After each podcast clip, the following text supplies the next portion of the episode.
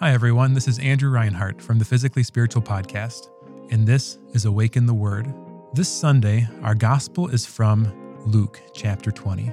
Some Sadducees, those who say there is no resurrection, came to him and asked him a question Teacher, Moses wrote for us that if a man's brother dies, leaving a wife but no children, the man shall marry the widow and raise up children for his brother. Now there were seven brothers. The first married and died childless, then the second and the third married her, and so on the same way all seven died childless. Finally, the woman also died. In the resurrection, therefore, whose wife will the woman be? For the seven had married her. Jesus said to them, Those who belong to this age marry and are given in marriage, but those who are considered worthy of a place in that age and in the resurrection from the dead neither marry nor are given in marriage.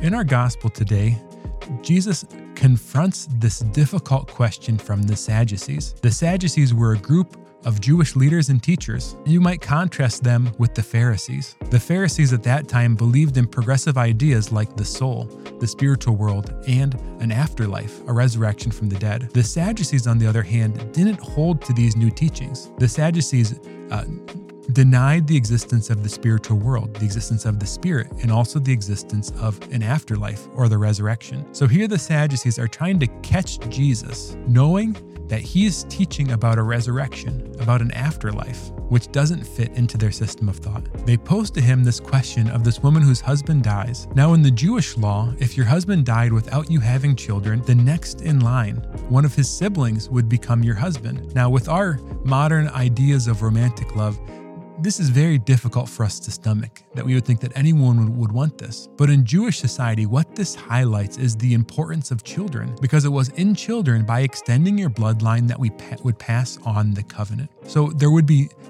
probably no other concern more important to a woman than having children. So ultimately, this act in the Jewish law was an act of mercy.